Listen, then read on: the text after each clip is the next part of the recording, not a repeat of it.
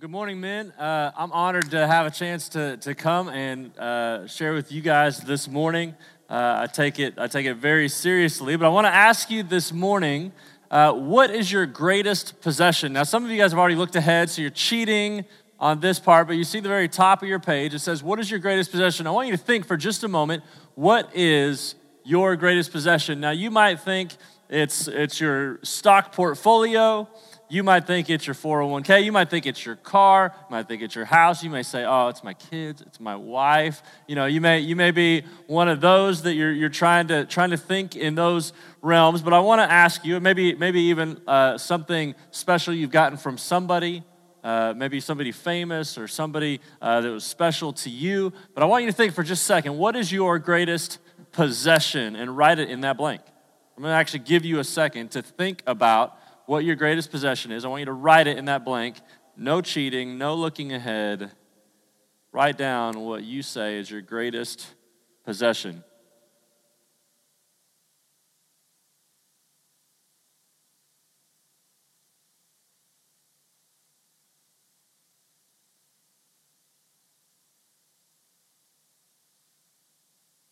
All right, we're going to talk for just a moment about what I believe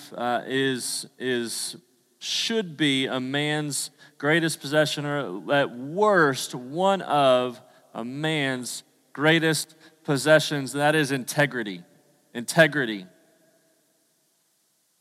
Integrity is one of your greatest possessions. Now, we're going to look in Psalm chapter 32. If you have a Bible, you could turn there to Psalm chapter 32. That's where we're going to spend almost all of our time this morning. We'll start there and we'll actually end there this morning as we continue on. But there's a lot of different types of Psalms. As you know, if you've read through the Psalms, maybe you know there's a lot of different types of Psalms. There's praise Psalms where God is lifted up, where he is worshiped, where the psalmist is talking about who God is, and it's written as a song. There's other songs or psalms that are written that explain more about who God is, that explain God's judgment, that ask for God's judgment. Sometimes maybe they're even crying out for God just to respond. They're crying out for help. Different types of songs, different types of psalms that are written. The one we're going to look at today is called a penitential psalm, or maybe a confession type of song. It's a reflection of the heart. It's a deep look into the heart of the man, deep look into the heart of David. Here's how it starts out. It says, Psalm 32, verse 1, "Blessed is the one whose transgressions are forgiven, whose sins are covered. Blessed is the one whose sin the Lord does not count against them, and in whose spirit is no deceit." Now, there's nothing more important in life than being right with God. If you're filling in blanks, that's one of your blanks. There's nothing more important in life than being right with God. Have you ever done something wrong where you were terrified that you would be found out? Done something wrong, where you're just scared that you're gonna be found out. And maybe you're like, yeah, I'm in that situation right now. Maybe you think back on a time that you were a kid. I wanna point out, a man has peace only if he has not practiced deceit.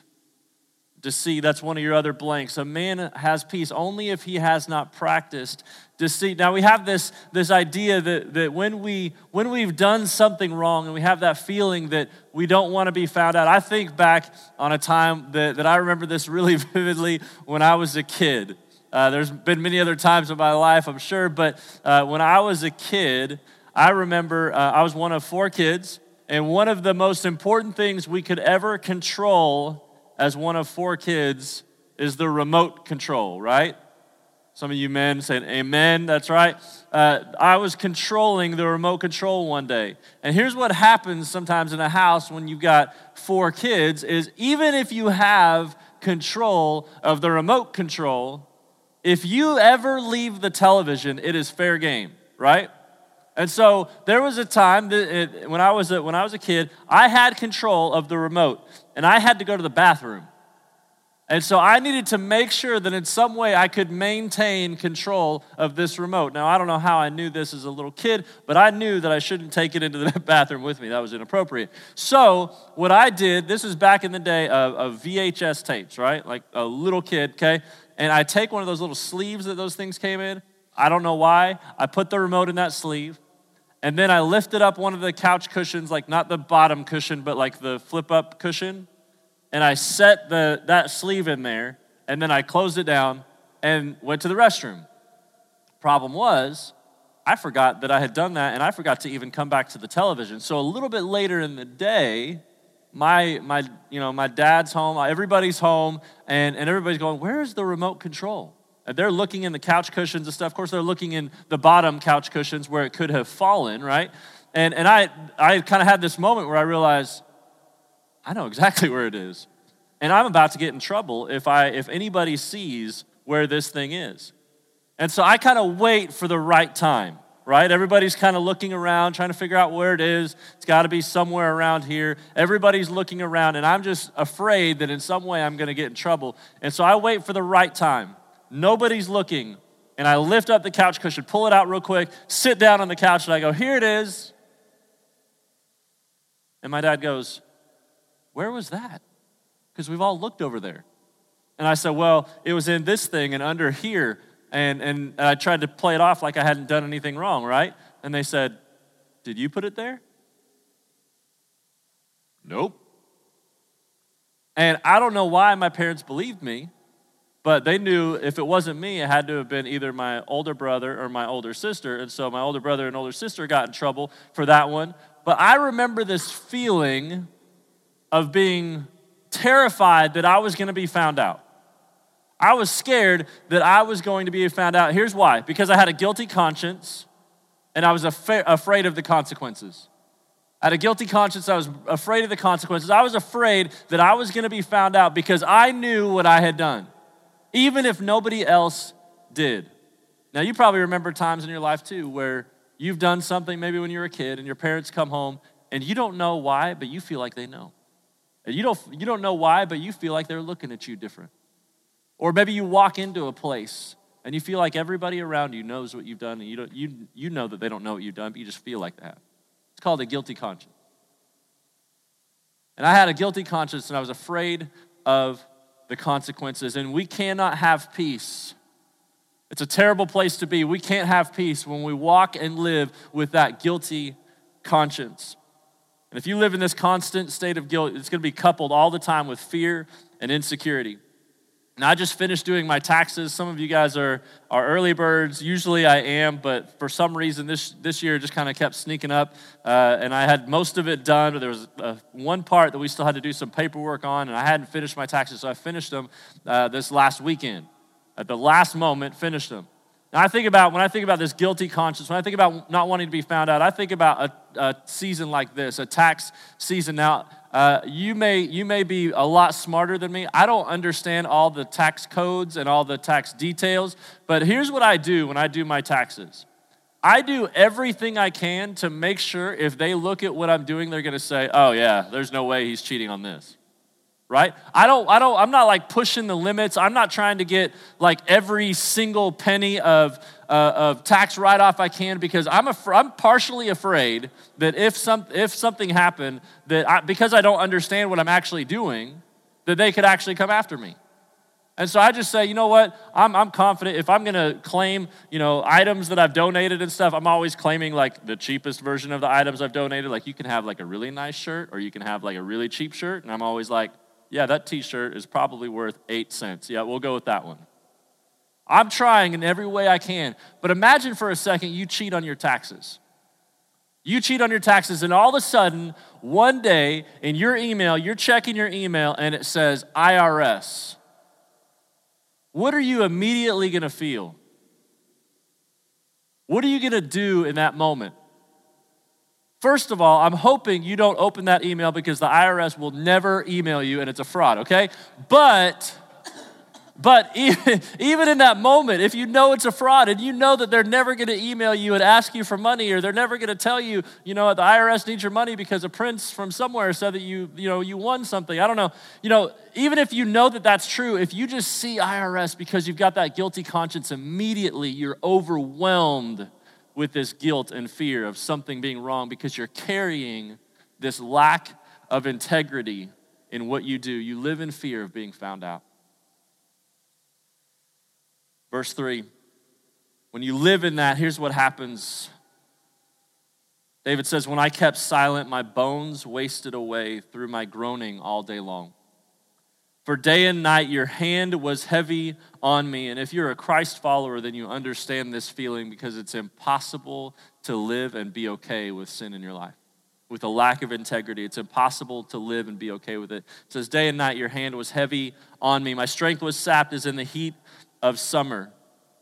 When you don't have integrity, you walk with that guilty conscience. But when you have integrity, you can experience the peace of being in right standing with God. That's why it's so important to be in right standing with God. Proverbs says a righteous man sleeps securely, satisfied and untouched by evil.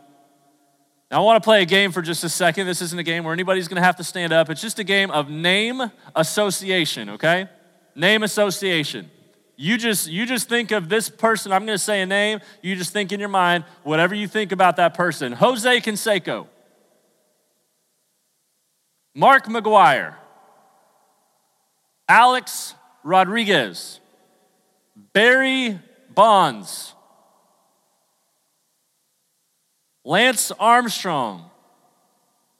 Now, I know what every one of you are thinking with those names. You're thinking they are the greatest athletes in their sport, right? That's what all of you are thinking, because they were incredible athletes in their sport. That's what all of you are thinking, right? Absolutely not. Because all of their accomplishments, all of their achievements are overshadowed by one thing: a massive hole in their integrity and how they got there. It doesn't matter how good they are. It doesn't matter what they've done. You can look at all the records, and they're always going to have the little asterisk by them, right? Every single one of them. All of those guys, and they were some of the greatest of all time in their sports. But because they got there with a lack of integrity, even if it was just one time, which we all kind of know that wasn't the case, but even if it was just one time, they're always going to have that. Sammy Sosa in one corked bat, even if he only swung it one time and it broke, it questions everything else that's happened in his life.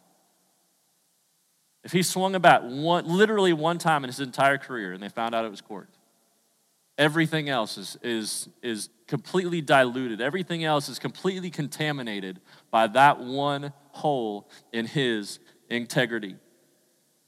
They could have been some of the greatest of all time, but because they lacked integrity, it changed everything. Your integrity is not just what you have, it's what you are. Maybe another way to say it is it's who you are.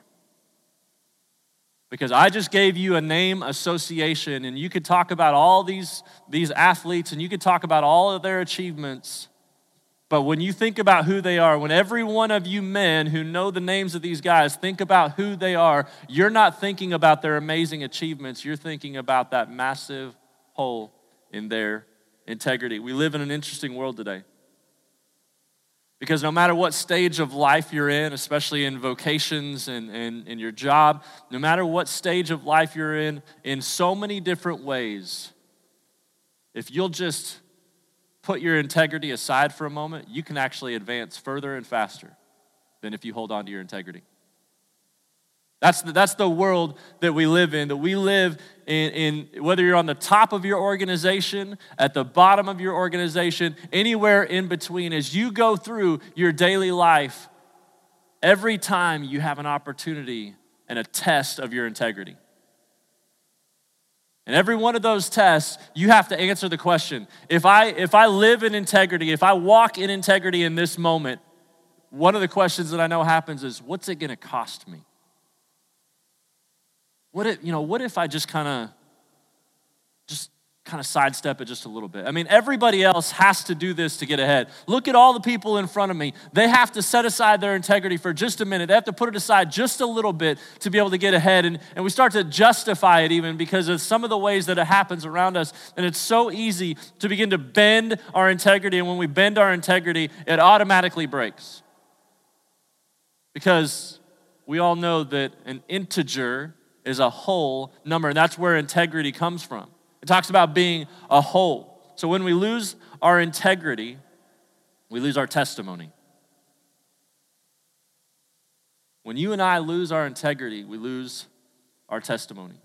Because for many of you, you're gonna have temptations to make your way to the top of the organization, the company, and you're gonna have all these different tests of your integrity as you go through your daily life. For each and every one of us, we're gonna have these tests of our integrity. Some of us are gonna have them dozens of times. Some of us are gonna have them hundreds of times. Some of us are gonna have them thousands upon thousands upon thousands upon thousands of times. We have these tests day in and day out, but when we give in, it ruins our testimony. A loss of integrity is a loss of testimony. It doesn't just take away your testimony, it takes away everything that matters.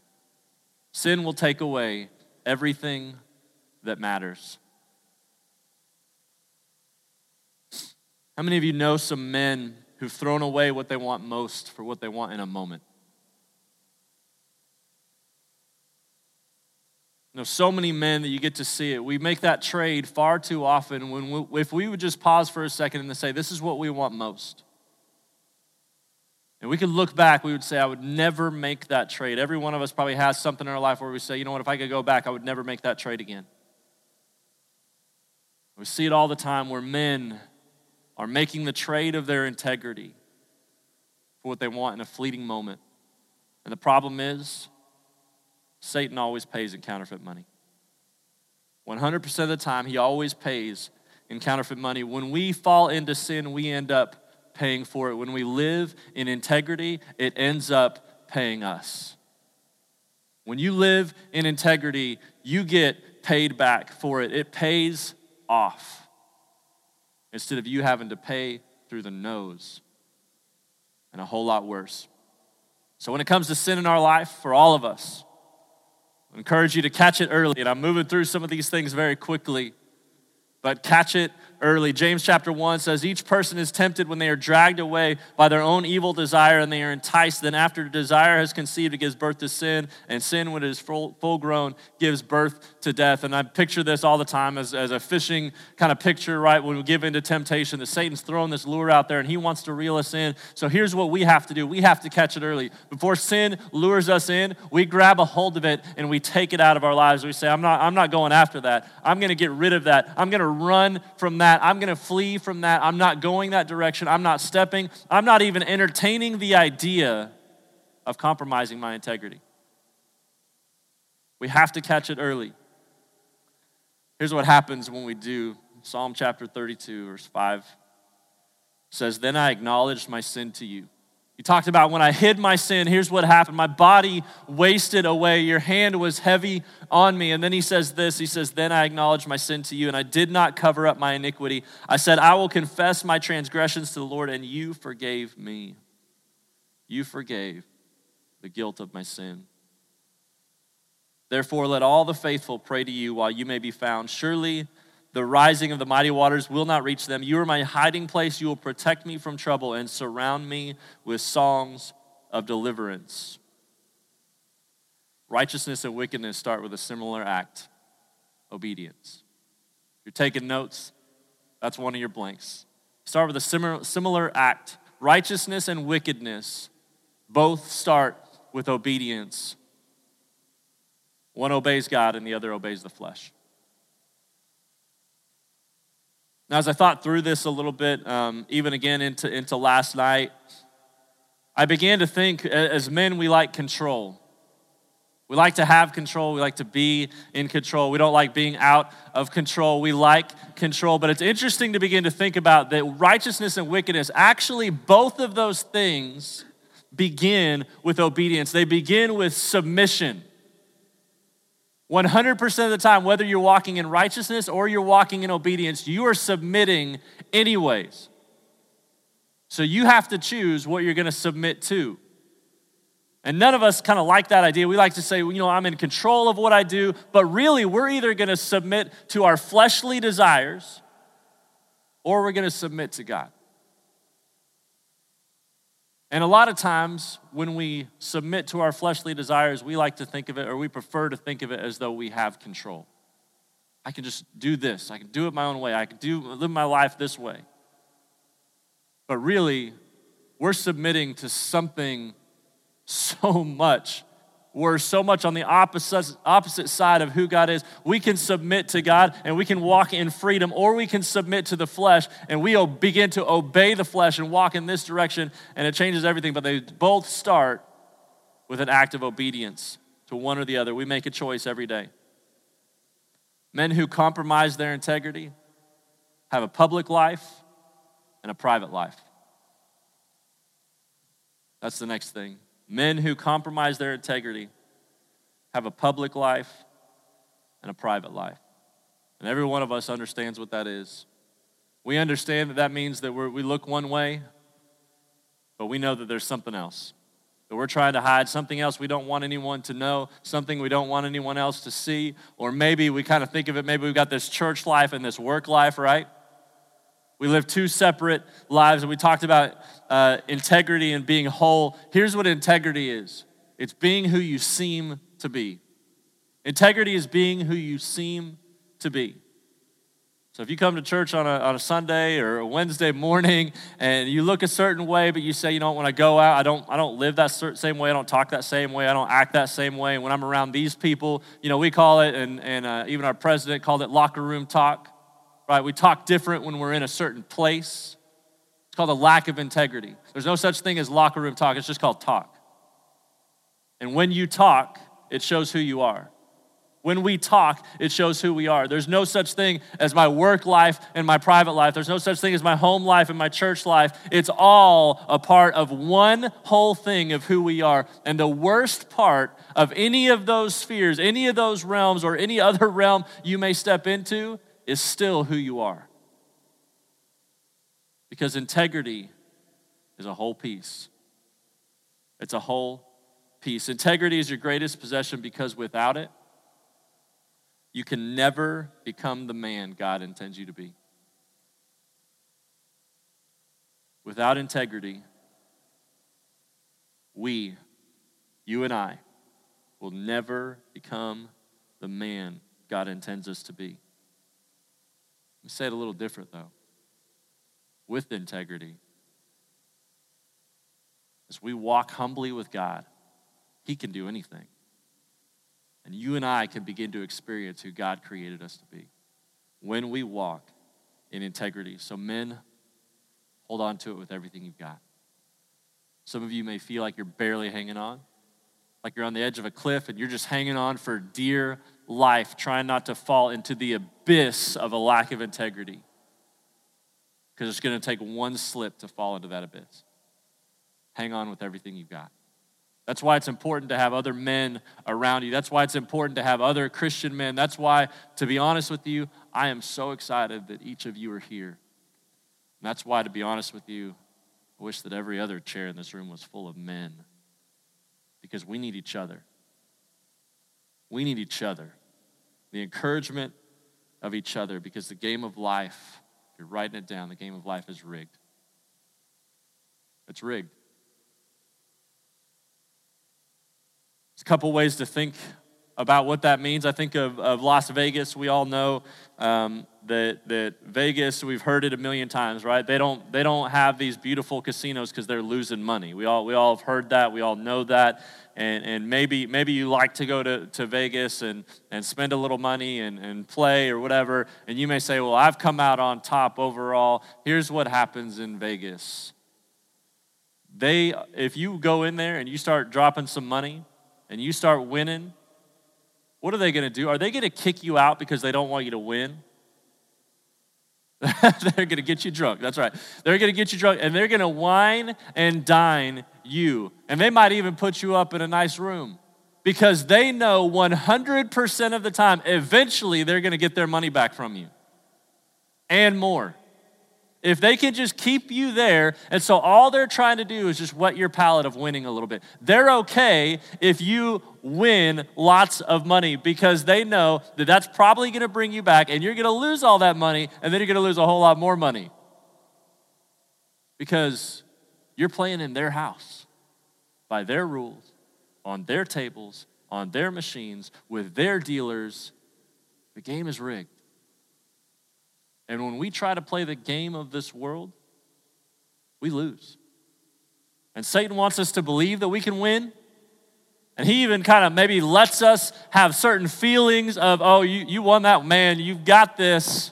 And then what happens is we end up losing in the long run. And we look back and we say, I just wasted all that.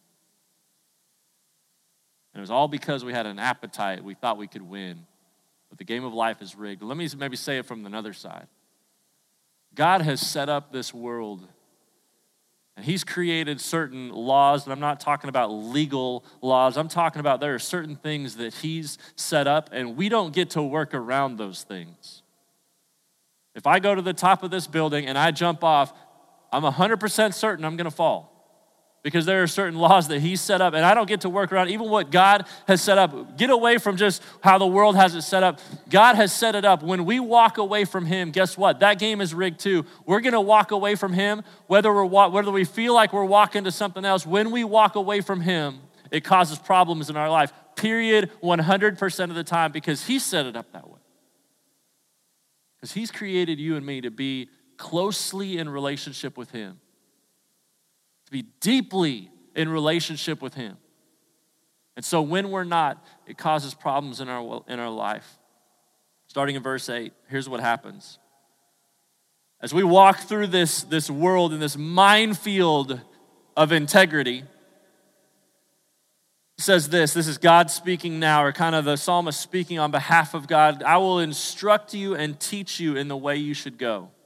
I will counsel you with my loving eye on you. As we walk through this minefield, we all need to walk closely with God. We all need his counsel. We all need his guidance, and we all need it because we know that he's got his loving eye on us as a father for a child.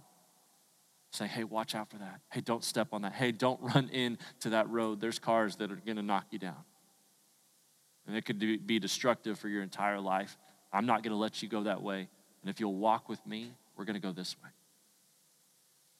Do not be like the horse or mule, which have no understanding, verse 9, but must be controlled by bit and bridle, or they will not come to you. Many are the woes of the wicked, but the Lord's unfailing love surrounds the one who trusts in him. Rejoice in the Lord and be glad. You righteous, sing, all you who are upright in heart. It is always best, always best to walk with God. It is always best to walk with God. Here's what Bill Bright, he's the founder of Campus Crusade. He was asked a question. He said, what is the most important thing you've learned in 50 years? And here's how he said it in about 2 seconds. He responded. He said, there are no happy carnal Christians, and there are no unhappy obedient ones. There are no happy carnal Christians, and there are no unhappy obedient ones. I'll finish with this. Talked about integrity being one or whole. I'll show you a picture of the most, one of the most amazing ships of all time. We all know this boat. But the picture of integrity is like the picture of the hull, H-U-L-L, the hull of a ship. The hull of a ship. Now, this is one of the most magnificent boats in the entire world for as long as it's in one piece. But the moment there was a hole in the hull, it caused destruction. And it actually destroyed the lives of over 1,500 people in a single night because of one giant hole.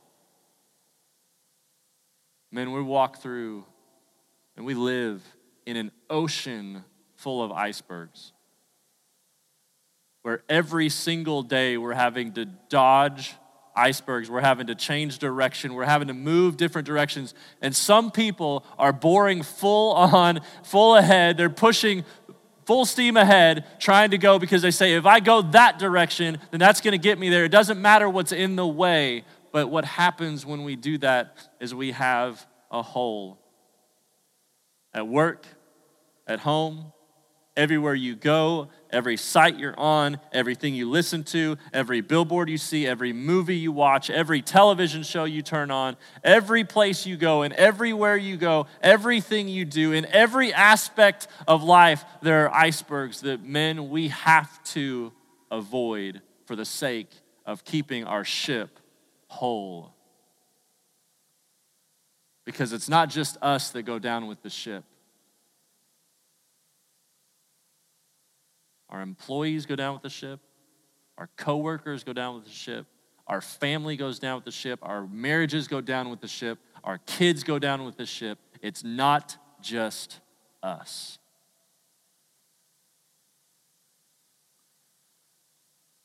Verse 8, I will instruct you and teach you in the way you should go. I will counsel you with my loving eye on you. When we walk with God, because it's always best to walk with God, we can experience full integrity. We can experience integrity and be men who live with integrity, be men who lead with integrity, men worth following, men who have integrity because we walk with God. Let's be men of integrity. Let's be men of integrity. Let's show some other men that need it what integrity looks like. Let's show our kids what integrity looks like. Let's show our coworkers what integrity looks like. Let's show the people that work for us and the people that work above us. Let's show them what integrity looks like. And it might not pay off as fast, but it pays off 1,000,000 times more in the end. Let's be men of integrity. God, thank you for your word. Thank you that you counsel and guide us through the landmines, through the ocean full of icebergs, that you want, as we walk with you, to guide us through those things. So God, may we walk with integrity. In Jesus' name, amen. I want to close with something, because all of us have heard stories. All of us have heard stories of men who've cheated their company, of men who've cheated on their wife, of guys who have cut corners to get ahead, people who've lived with a lack of integrity, lived a private life and a public life that were entirely different. All of us have heard those stories about other men. But I wonder if there's maybe many of us in the room who, that's not just a story you've heard, but maybe that's actually your story. And you walk in tonight and you say, that's my story. As much as I don't want anybody to know, I don't want anyone to find out. That's actually my story. And if that's you, I want to remind you of where we walked tonight through this scripture. Let me read this to you again. If it's actually your story, I think that would actually be true of all of us at times in our life, but if that's your story tonight, blessed is the one whose transgressions are forgiven, whose sins are covered. Blessed is the one whose sin the Lord does not count against them, and in whose spirit is no deceit. When I kept silent, my bones wasted away through my groaning all day long, for day and night your hand was heavy on me. My strength was sapped as in the heat of summer. If you're living that way right now, you're feeling that. Verse 5, then I acknowledged my sin to you and did not cover up my iniquity. I said to God, I will confess my transgressions to the Lord. And you forgave the guilt of my sin. Therefore, let all the faithful pray to you while you may be found. Surely the rising of the mighty waters will not reach them. You are my hiding place. You will protect me from trouble and surround me with songs of deliverance. To that man, God says, I will instruct you and teach you in the way you should go. I will counsel you with my loving eye on you. Do not be like a horse or a mule, which have no understanding, but must be controlled by a bit and bridle, or they will not come. Many are the woes of the wicked, but the Lord's unfailing love surrounds the one who trusts in him. Rejoice in the Lord and be glad, you righteous men. Sing, all you who are upright in heart. Let's be men who lead lives of integrity. As we follow the Lord, let's be men that are worth following. The only way we do it is by having this heart, being willing to confess our sin when the time comes, walking humbly in obedience to the Lord so that we can be men of integrity. It'll change your life, change your home, change your job. It'll change this church. Let's be men of integrity. Let me pray for you. God, for every man in this room, I pray for integrity. And it only comes as they walk with you. So God, I pray that every one of these men would pursue you like never before in this next season of life. So that when they look back on this next season of life, they will say, blessed was my life because I walked with integrity before the Lord. God, they don't have to focus on any other area of their life. All they have to focus on is walking with you in every area of their life. So God, may that be true of each and every one of us. And I pray that for these men. And I pray that you would change homes. I pray that you would change their lives. I pray that you would bring all pieces together under obedience to you. And God, I pray that it would impact generations as you work through them and they become the men more and more as we become the men day to day that you've designed us to be. Pray this in Jesus' name. Amen.